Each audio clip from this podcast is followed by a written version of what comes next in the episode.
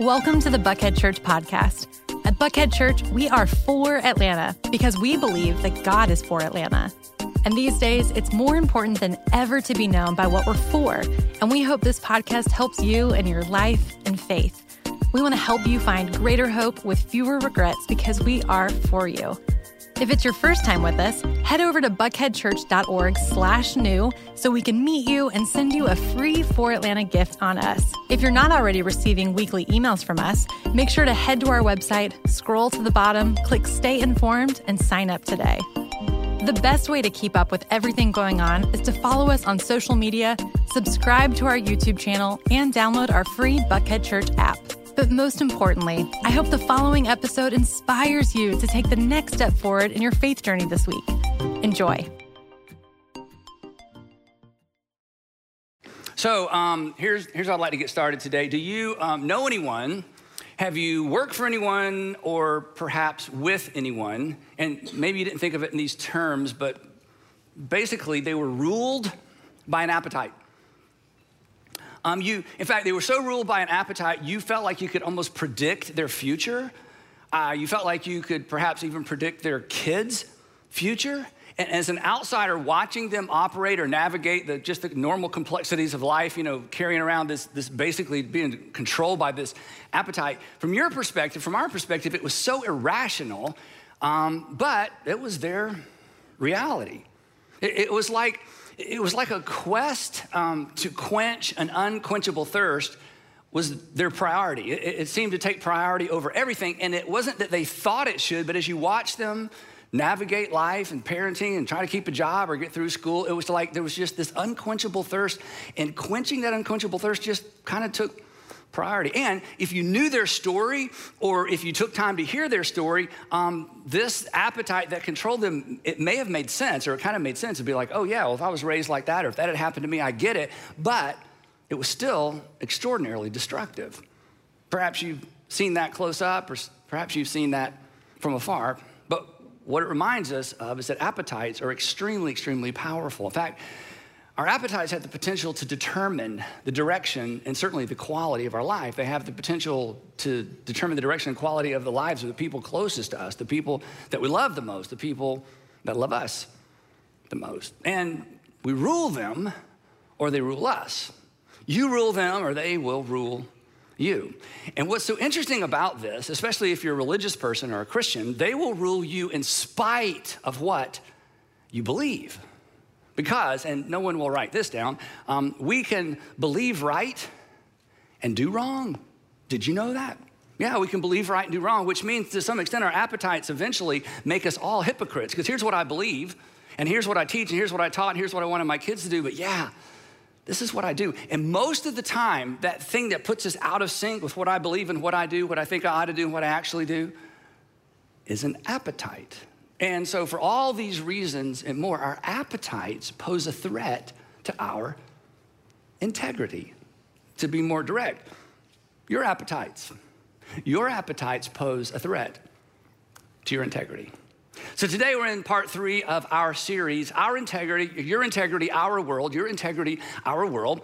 And uh, we've basically loosely defined integrity, and I'm going to give you a specific definition in just a minute. Loosely defined, integrity is the resolve or the courage to do the right and virtuous and noble thing just because it's the right, virtuous, and noble thing to do, even when it costs us, even when there's a price tag attached. So we're just going to do the right thing because it's the right thing, regardless of the consequences. Um, as we've said all along, integrity is something we celebrate in others. In fact, we actually expect it in others. The fact that we expect it in others points to this big ought to that kind of hangs up over all of us an ought to that we didn't create, an ought to we can't seem to shake, an ought to that we hold other people accountable to. This is what they ought to do. This is what you ought to do. This is what I expected you to do because this is what you ought to do.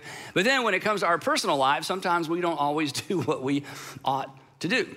And integrity or a lack of integrity, it is personal. It's my personal integrity. But as we've said throughout this series, it may be personal, but it is not private because the load or the consequence of a lack of integrity, the load or the consequence of a breach in integrity is transferred to the people around us. It may be your personal decision, but it's going to impact some other persons. It may be your personal decision, but it impacts the people or the persons around you and the people around me. It's personal, but it's never, ever private. Thus, our title, Your Integrity, Our World. My integrity, our world. My integrity, my family. Your integrity, your family, your world. And here's the anchor verse. We talked about this last time. And before I read it, I know this is a little bit odd. And if you weren't here last time, this may not make any sense. But I would love for everyone, even if you're watching at home, to sit up as straight as you can in your chair. Then you can get back to that poor posture your mom told you not to have for the rest of your life. But I want us to sit up straight because the point of this verse, this is kind of the physical posture that the verse alludes to and reminds us that this is how people of integrity live. Here, here's what it said The integrity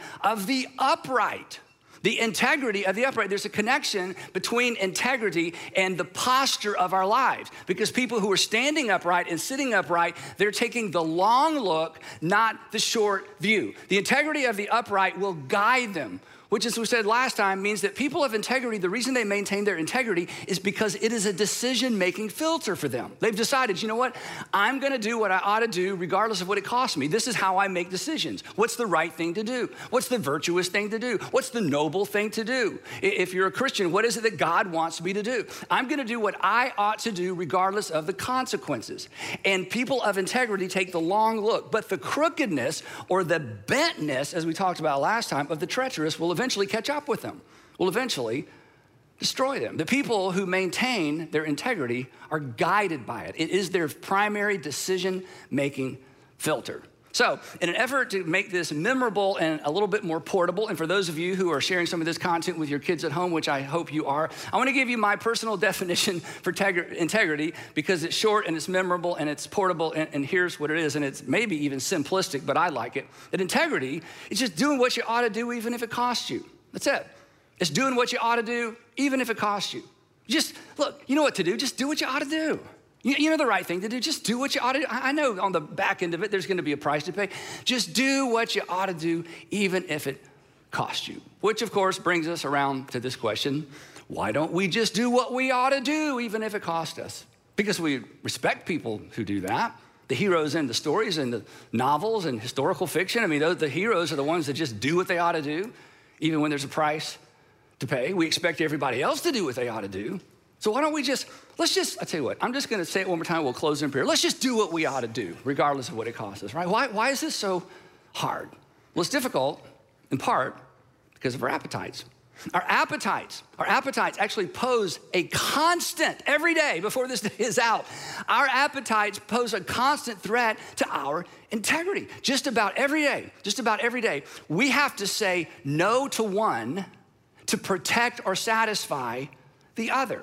In other words, we have to say no to an appetite sometimes to protect our integrity, or we say no to our integrity in order to satisfy an appetite. This is a constant tension. We live with it every single day at multiple levels. Now, um, when you think about the term appetite, generally one to, or two things come to mind. The first one is food, and the second one is you wouldn't say it. Sex. That's right. Food, sex. All right. But but we have many, many, many appetites. Here's just a general list to kind of get us in the discussion. That we have an appetite for acceptance, intimacy, inclusion, respect, recognition, fame, progress. It's a big deal to me. To be envied. Some of you, you never admit it, but you know what your appetite is? You just want to be envied. You want to live an enviable lifestyle. You know, how do I how do I get there? How do I get there quick? Stuff, more stuff, and new stuff, right? We all have an appetite for stuff more stuff, new stuff, responsibility, achievement, winning, right? And most of these appetites, and there are more, these are all reasonable, these are all acceptable. Every single one of these, at some level, poses a threat to our integrity.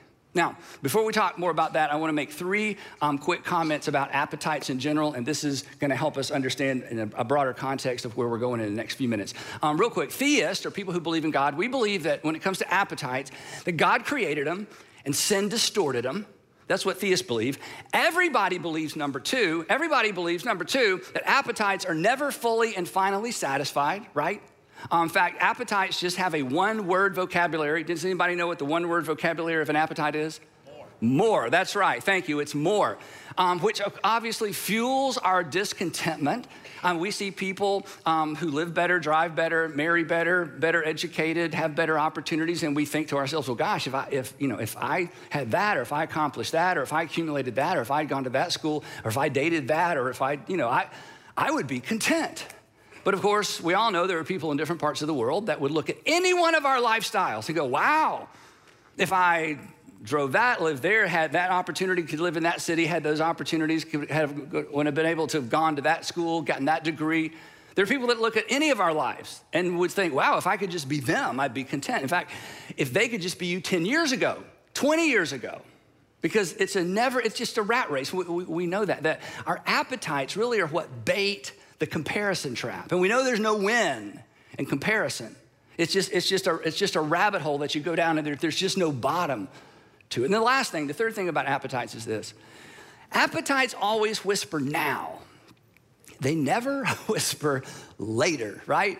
An appetite never says, let's just wait till tomorrow. That's not your appetite talking, right? That's something else.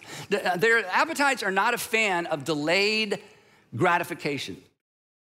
They're not a fan of delayed gratification. They, they tempt us to opt for immediate over ultimate. They tempt us to opt for now over later.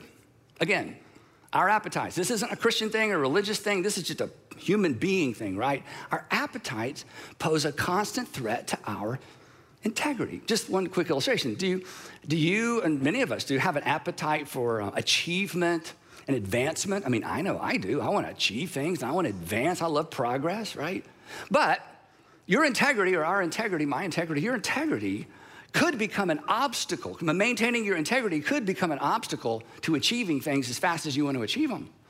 Your integrity could become an obstacle to advancing as quickly as you want to advance. D- doing the right thing may actually slow things down because, as many of us have learned the hard way, oftentimes the most direct route, the most direct route isn't always the most ethical route. The quickest route to what we want to what our appetite gets stirred up within us, that the quickest route oftentimes isn't the route that allows us to maintain our integrity. And when you face that tension and experience that tension, which we all do sometimes every single day at some level, in that moment, we have a decision to make. Will my integrity guide me or will my appetite guide me? Now, come on the, reason that you lie sometimes, and I know you do, and sometimes you don't tell the whole truth and you cover and you kind of get, tell half the story and you don't, you know, sometimes the, the, the reason that you fudge, you know, the reason that you do that, it's not because you think those things are good or honorable or noble. The reason that we tell half truths or don't, you know, disclose everything is because, well, it's a means to an end. It's a way to satisfy an appetite. To tell the whole truth means I don't get what I want. To, to, to fully disclose what's going on means that this is going to take a lot longer or it may never happen at all. I mean, if I told you my whole story, you may not call me again. If you knew everything, if I, if I hadn't sort of, you know, carved off some of the rough edges, then I don't know that we would even have a relationship. So from time to time, maintaining our t- integrity is going to mean we have to say no to an appetite. Now, there's a familiar, pretty familiar Old Testament story that I want to walk you through today because I think better than any other story I've known, Old Testament, New Testament, any Testament. I mean, I just think this is the most fabulous story. Not, not only illustrates this tension, but more important than illustrating the tension, it gives us a word picture and when years and years ago I connected the dots between this tension that we all live with and this story, it just gives me a word picture that my mind just goes to immediately. And I hope as a result of our few minutes today, it'll be a word picture that sits front and center in your life, maybe for the rest of your life. And maybe it's the word picture that keeps you from making a decision based on now that you pay for later. Happens about 1800 BC. Um, it's a story of two brothers, an older brother and a younger brother. Um, the older brother was um, a hunter and a warrior and a doer. The younger brother was a thinker and a schemer and a really good cook. Does anyone know who I'm talking about? Anyone? Yes, Esau and Jacob. Now, when you hear this, you generally hear it if you grew up in church as Jacob and Esau. But normally you say the older before the younger, but because of this story, forever and ever, they would be known as Jacob and Esau rather than Esau and Jacob. These two guys were Abraham's grandsons, and the old, as the older brother, Esau would automatically inherit something that's very strange to us that they refer to as a birthright. In other words, he had certain rights that came to him because of his birth order. There is no modern equivalent to this in our modern society, and we would push back on it if there were, because here's how it worked. If you were the firstborn son, you had special privileges, not because you were talented, not because you were disciplined, just because you were born first. Uh, for example, you got a double inheritance, which, if there's only two kids, that's one thing. But back then, everybody had about eight or nine wives and a hundred children. So if you got a double inheritance, that was a really big deal. Maybe the best thing of all, if you were the firstborn son, you got what was referred to as judicial authority, which meant if there was a dispute among family members, you got to decide. Now that might be worth bringing back. Just, just saying, okay? In other words, if there was a family squabble, and back then, I mean, when there was a family squabble, basically blood was shed. It was like a really big deal. But if you were the firstborn son, you could sit down with the extended family and say, I've heard all the evidence, here's what we're gonna do, and your word was law. So that was a big deal. And also, you got a father's special blessing, which in that culture was the equivalent of God's blessing. So that's kind of the context for what happened. So here's the story the boys, the two boys grew up and Esau became a skillful hunter, a man of the open country, while Jacob was content to stay at home among the tents. Now, if your mind goes in a direction, the next verse confirms what you were thinking. Their father Isaac, who had a taste for wild game, loved Esau, but Rebekah, their mother, loved Jacob. This was part of the problem. The story continues. Once, when Jacob was cooking some stew, because he hung around at the tents and cooked, he was cooking some stew, Esau came in from the open country and he was famished. Literally, this little Hebrew word means he was weary, he was faint. Um, we would say he was hangry hangry. You ever been hangry? Like you don't know if you're more angry or hungry? Okay, so he comes in and he's completely famished. Um, his appetite is engaged. I mean, this is, this, this is pretty much a setup. His appetite's engaged.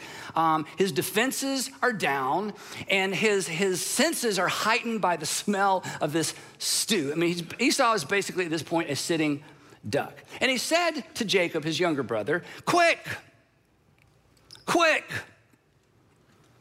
quick that is an appetite talking, isn't it?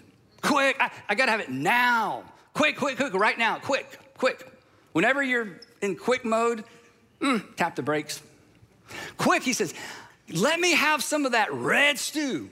I'm famished. Now, this situation, this dynamic rarely happens in the real world. And by dynamic, I mean this rarely does it happen that the younger, weaker brother has leverage over the older, stronger brother. If you are a younger brother, you remember those days. It almost never, ever happened. But when every once in a while the younger, weaker brother has leverage over the older, stronger brother, shrewd, thoughtful younger brothers just bask in the opportunity. Oh my goodness, he needs something from me. He needs me. This is such a big deal. And so, shrewd younger brothers, you know what they do? They look for a way to leverage this very rare opportunity that rarely comes along, right? I mean, you know, in our world, it sounds like this. So, so you don't want mom to know what time you came in last night? You don't want her to know. You don't. Um, so what's, what's that worth? What's it, what's it worth to you that your that mom never finds out what time you came in, right? And then the shrewd younger brother, if they're shrewd, they do this. They start at the top. What is the most what's the most I could possibly get out of this? And then you kind of work your way down and you find something, you know, to trade. Now, in our family, it went like this. Garrett is our shrewd younger brother, and Andrew is our the older brother in our family. They're 20 months apart. And um, when Garrett rarely had the power, had the leverage over Andrew, he would totally play this game, and it always started here. So, can I drive your car? It always started there. Can I drive your car? And Andrew's like, You're 14. No, you can't drive my car. But then again, you work your way down till you finally find something that you can trade. So, Jacob is a thinker, he's shrewd, and he sees this opportunity and he seizes on this opportunity. And Jacob is like, You know, go big or go home. So Jacob replied, First, first, sell me your birthright. Yeah, exactly. That's exactly how, that is the correct response. Oh, yeah, I'm sure. Right, yeah, what else you got? Sell me, wait, wait, wait. You want me to trade my birthright for a bowl of stew? I mean, the birthright's his whole future. Who, who in their right mind would trade their future for a bowl of stew. Not even for a lifetime, you know, of stew. A lifetime supply of stew, you wouldn't trade your future, your, your, your birthright. Who, who in their right mind would trade their future for a bowl of stew? Who would trade their integrity for a bowl of stew? Who would trade their self respect for a bowl of stew? Who would trade their relationship with their kids or their future kids for a bowl of stew? Who would trade a valuable, valuable relationship that you hope to go the distance with for a bowl of stew? Who would trade their reputation, their profession, their opportunity, the future for a bowl of stew? The answer is nobody. The answer is potentially everybody. Now, when you hear it within the context of this story, you just laugh like, I'm so sure I'm gonna trade the birthright for a bowl of stew. But when it's you and it's right there in front of you, it's amazing the bad trades we're willing to make. It's amazing some of the bad trades some of us have made, right? We've seen it, we've done it. The story is so helpful because it almost gets into the psychology behind how this works and how it works in us. Listen to what happens next. Look, Esau says, Look, I'm about to die. Okay. You just walked into you just walked into camp. You just walked into the tent. You're not about to. I'm about to die. What's he doing? He's doing what we all do. He's building his case. This is a big deal. This isn't just a bowl of stew. This is life or death. Jacob's like, really? so what are you willing to trade? Right? He's building his case, creating a narrative. You know what he's doing? He's doing what we do. He's justifying. Justifying, he's just a lying. He's just a lying to himself. And listen to what he says next. This is so reflected in things we think and say. What good? What good is the birthright to me? What? It's not that big a deal. You know, I've heard about, but what good is the birthright to me? And I'm going to add two words to the text because this helps us focus on what's really going on. What good is the birthright to me right now? The answer is Jacob's like, it's not worth anything to you right now. It's not worth anything to you till our father dies. That's later. That's later. The integrity of the upright, the integrity of the people who take the long look, the long view, the integrity of the upright will guide them. Later is longer. The upright see right. Those that are bent and focused on now, they just don't see well. The upright are focused on later, and they remember later is longer, later is longer, later is longer. Esau is looking at right now. Let me tell you something about now, okay?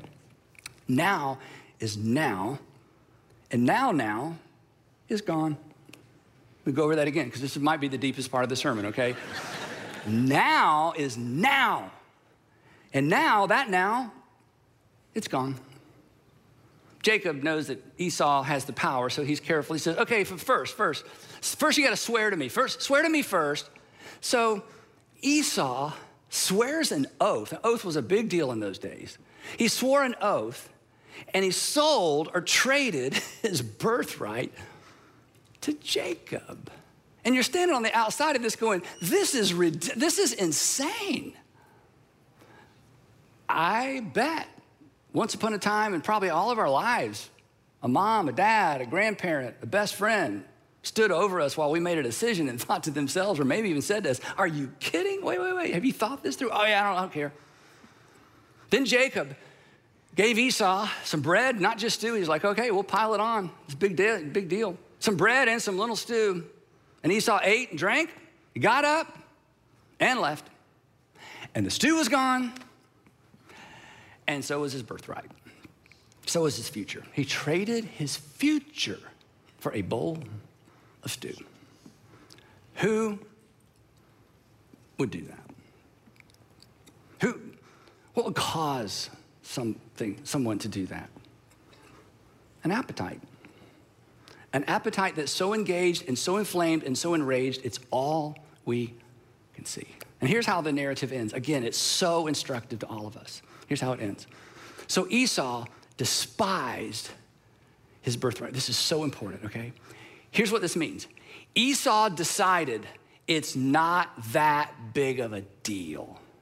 Esau decided, I don't care. If you'd walked up to Esau after he set the bowl back down, he's walking off, he's like, ah, it's not a big deal. I don't care. This is exactly what we do. We decide we don't care when it's too late to care. We decide it really wasn't all that valuable after the fact when we've discounted the value through what we've done and now there's nothing we can do. And so we decide just to defend ourselves and to justify what we've done. We've decided it wasn't that big a deal. I know what my mom told me. I know my dad told me. I know what my employer told me. I know what i've always heard. I went to church. I've heard all that. But you know it's just not that big of a deal. And so we create a narrative. The narrative is it wasn't that big a deal. It wasn't that great of a loss. And then we believe our own narrative. I mean what else could i have done i was dying well, what else could I have done? I would have lost my job. What else could I have done? She would have never gone out with me again. What else could I have done if I had told him my whole story? That would be the end of the relationship. Are you kidding? What else could I have done? He would have moved out and that would have been the end. What else could I have done? What else could I have done? I didn't have any choice. And then we believe the story that we manufactured to justify what we've done because we've decided it's not that big a deal. I don't really care. I didn't really have any choice. And then we hang on to our excuses. And we hang on to our justification. And then very few people ever face up to any of that stuff. And this is the hard part. And then we are never truly ourselves. That we kind of live with a limp. And the healthy people around us know something's up. And every once in a while, somebody tries to bring it up, and you shut them down. And if they ever got to kind of the root or the incident or the event, it's like, that wasn't a big deal. I don't care. It doesn't matter. And you live life with an unnecessary limp. And we're never, ever truly ourselves because, because you can't be yourself as long as you are lying to yourself. Maybe worse, no one can know yourself as long as you're full, as long as you're lying to yourself. And maybe worst of all, long term, you, you can't give your entire self to anyone as long as you're lying to yourself. And if you know how this story plays out, Jacob's, you know, bargaining powers and his deceit and Esau's short-sightedness set in motion a series of events that would rip this family apart for decades. It wasn't just about the two brothers anymore, it was about everyone related to them for a couple of generations. So, before this day's out, probably, your appetite, my appetite, our appetites, they will compete with our integrity. We will be forced to say no to one, either to satisfy the other or to maintain the other. As concerning our appetites, compete for our future. We either rule them or they rule us. We rule them or they ruin us. And at some level, we will all be tempted to trade our future for what amounts to a bowl of stew. In the moment, it doesn't look like a bowl of stew. But a year later, three years later, five years later, you look back and you're like, you know what?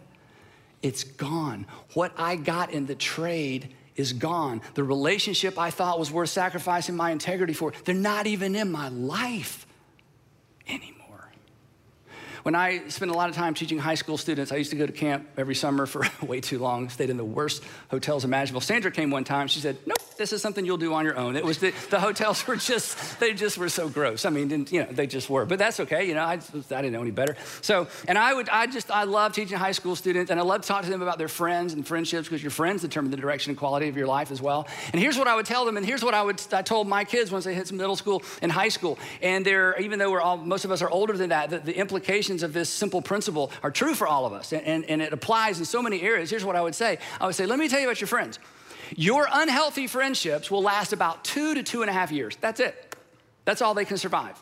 Because unhealthy people, can, and don't kid yourself, just because you think you have unhealthy friends, you are their unhealthy friend. So let's not think, oh, I'm the good person, they're the bad person. No, if you're in a relationship with an unhealthy person, you are an unhealthy person. And so what happens, it's like parasites trying to feed off of each other. Eventually, it just all goes away. This is why unhealthy relationships have a short time, shelf life. They just, you know, two to two and a half years. Those people aren't even in your life anymore, I would say. And it's absolutely true. Now, healthy relationships, goodness, you, those, those are the people you, you stay in touch with for 20 years, 30 years. Even after they move to different cities, it's like you just still feel like you have a connection. Unhealthy relationships, whether it's dating, um, whether you're living together, whether it's just a friendship you developed around sports or a common interest, unhealthy relationships, they just, they just have a shelf life.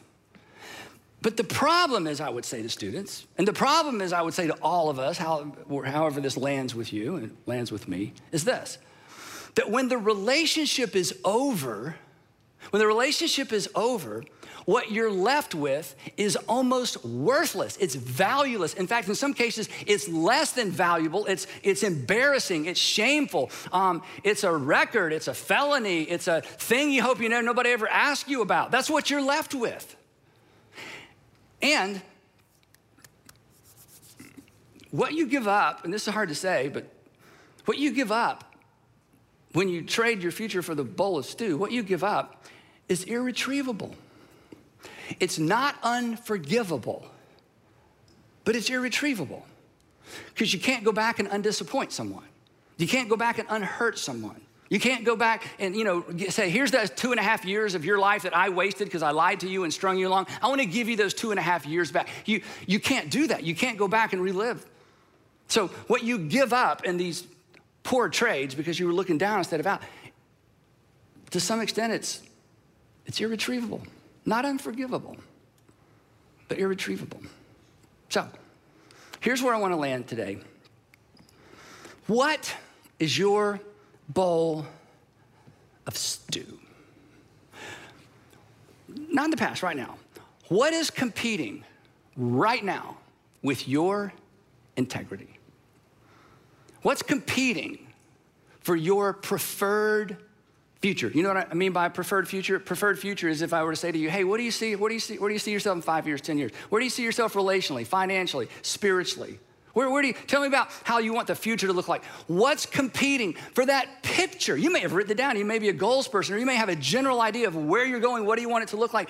What's competing right now for your future? Let me ask, ask a different way. What or who is difficult to say no to that you know you ought to say no to? What are you talking yourself into? That the people who love you the most would try to talk you out of if they knew you were trying to talk yourself into it. Or maybe it's more overt than that. Maybe they know what you're talking yourself into and they are currently trying to talk you out of it. And here's the, here's the whisper of the appetite. It's not that big a deal. It doesn't matter. It's not that big a deal. It doesn't matter. It's not that big a deal. It doesn't matter. What are you doing that's not exactly illegal, not exactly immoral, but you don't want anybody to know about it? What, what are you doing that's not exactly illegal? It's, it's immoral ish, you know, it's kind of on the line, but you certainly wouldn't want to have to explain it to anybody. Here's what we all have in common with Esau we have no idea, we have no idea what or who hangs in the balance of our decision of whether or not we choose to trade our future for something that's here now and now and now and now and now it's gone. We have no idea. You have no idea what. See, you think you do. I think I do. But the reason Esau wasn't concerned is because when he thought about what he was giving up, everything was just right here in front of him. Jacob knew better. Everybody who hears this story knows better. When people tell this story, we just laugh. Who would do that? I could do that. You could do that. And perhaps you're listening to this message going, I wish I'd heard this three months ago, three years ago, 10 years ago, because I've done that. So here's the challenge Would you be willing to stand up straight, sit up straight, and decide once and for all, now that you know what's at stake? I will not. I will not trade what I value most for something I have an appetite for now. I am not going to trade what I value most, my preferred future. I'm not going to trade what, my, what, I what I value most, what I know God has for me in the future. I'm not going to trade what I value most for something that's just an appetite that I have right now. And then would you just do what you ought to do? even if it costs you, you'll be glad you did. The people who love you most will be glad you did. The people who depend on you will be glad you did. And the people you love most will be glad you did as well. So, what's your bowl stew? Don't trade your future. Don't trade your story. Don't trade your legacy. Don't trade your future relationships for a bowl of stew. Just do what you know you ought to do. Now, believe it or not, I don't normally choose the music. I get email about music, but I don't actually choose the music. But I chose our closing song today. And here's why. When I ask this question, what's your bolus do? What's your bolus do? If something came to mind, if you knew and something in you has decided, you know what? I'm through. No more trading. I'm not going to make that trade. I'm not going to continue to make that trade. I don't know who whispered in Andy's ear to preach this message about me today, but somehow he knew. If this was you, when I said, What's your bolus stew? something came to mind, and suddenly your eyes were open to the fact of what's really at stake. For just a moment, you looked up and thought, Oh my goodness, this is not a good trade. Then, when we sing this song, I want to ask you to do something a little bit embarrassing, something that might cost you. I'm going to ask you to get up from where you are. Actually, we're all going to stand in just a minute. And I want you to do something we rarely do here. And this is your first time with us. We rarely do this. I want you to come forward, and if you can, I want you to get on your knees and I want you to repent. I want you to tell your Heavenly Father, no more trading for me. I am not doing this, and I don't care who sees me down here. I'm willing, you know why? Because the reason it's gonna cost you something is when you go back to your seat, your husband or wife or your son or daughter, your friends are gonna be looking at you like, what's going on? So what? Because in an hour from now, they're not ever gonna think about that again. This is like a really big deal for somebody today. So I want you to go ahead and just take that first step of cost you, embarrass you, and come down here and tell your Heavenly Father, I'm through with the stew. I'm through with the stew. I am through with the stew. Now, if you're here today and you're thinking it's too late for me, I should, again, I should have heard this three months ago or three years ago. But you've been carrying that anger. You've been carrying that story. You've been carrying that narrative every time it comes up. You just, it doesn't matter, don't care, it doesn't matter, don't care. And today you're like, you know what? It did matter, and I do care.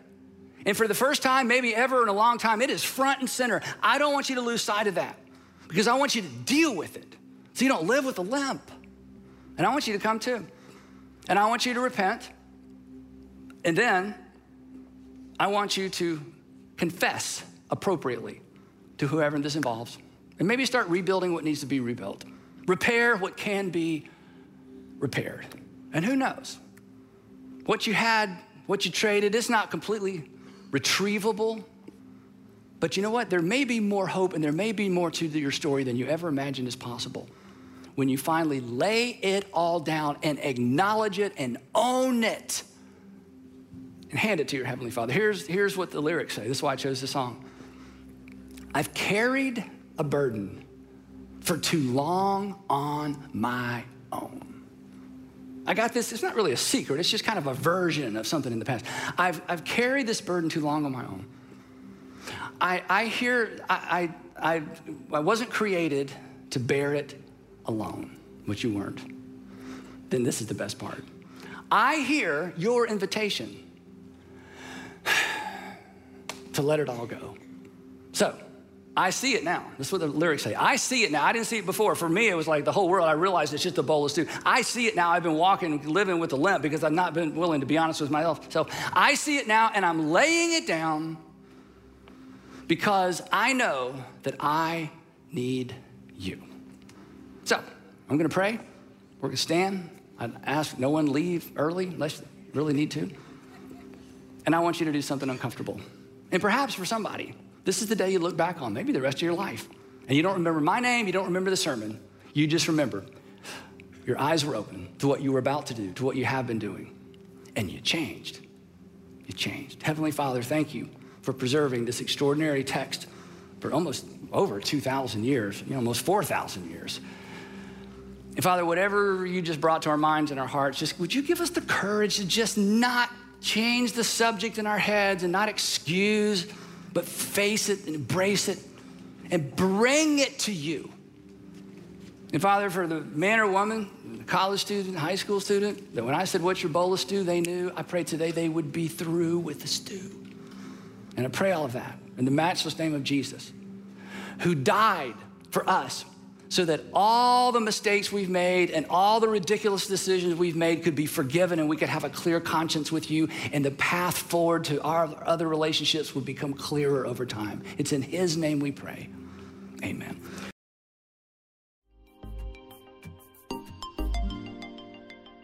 Once again, thanks for listening. If you'd like to hear more messages like this, we've made it super easy. First, you can hit the subscribe button to get these messages on your device every week.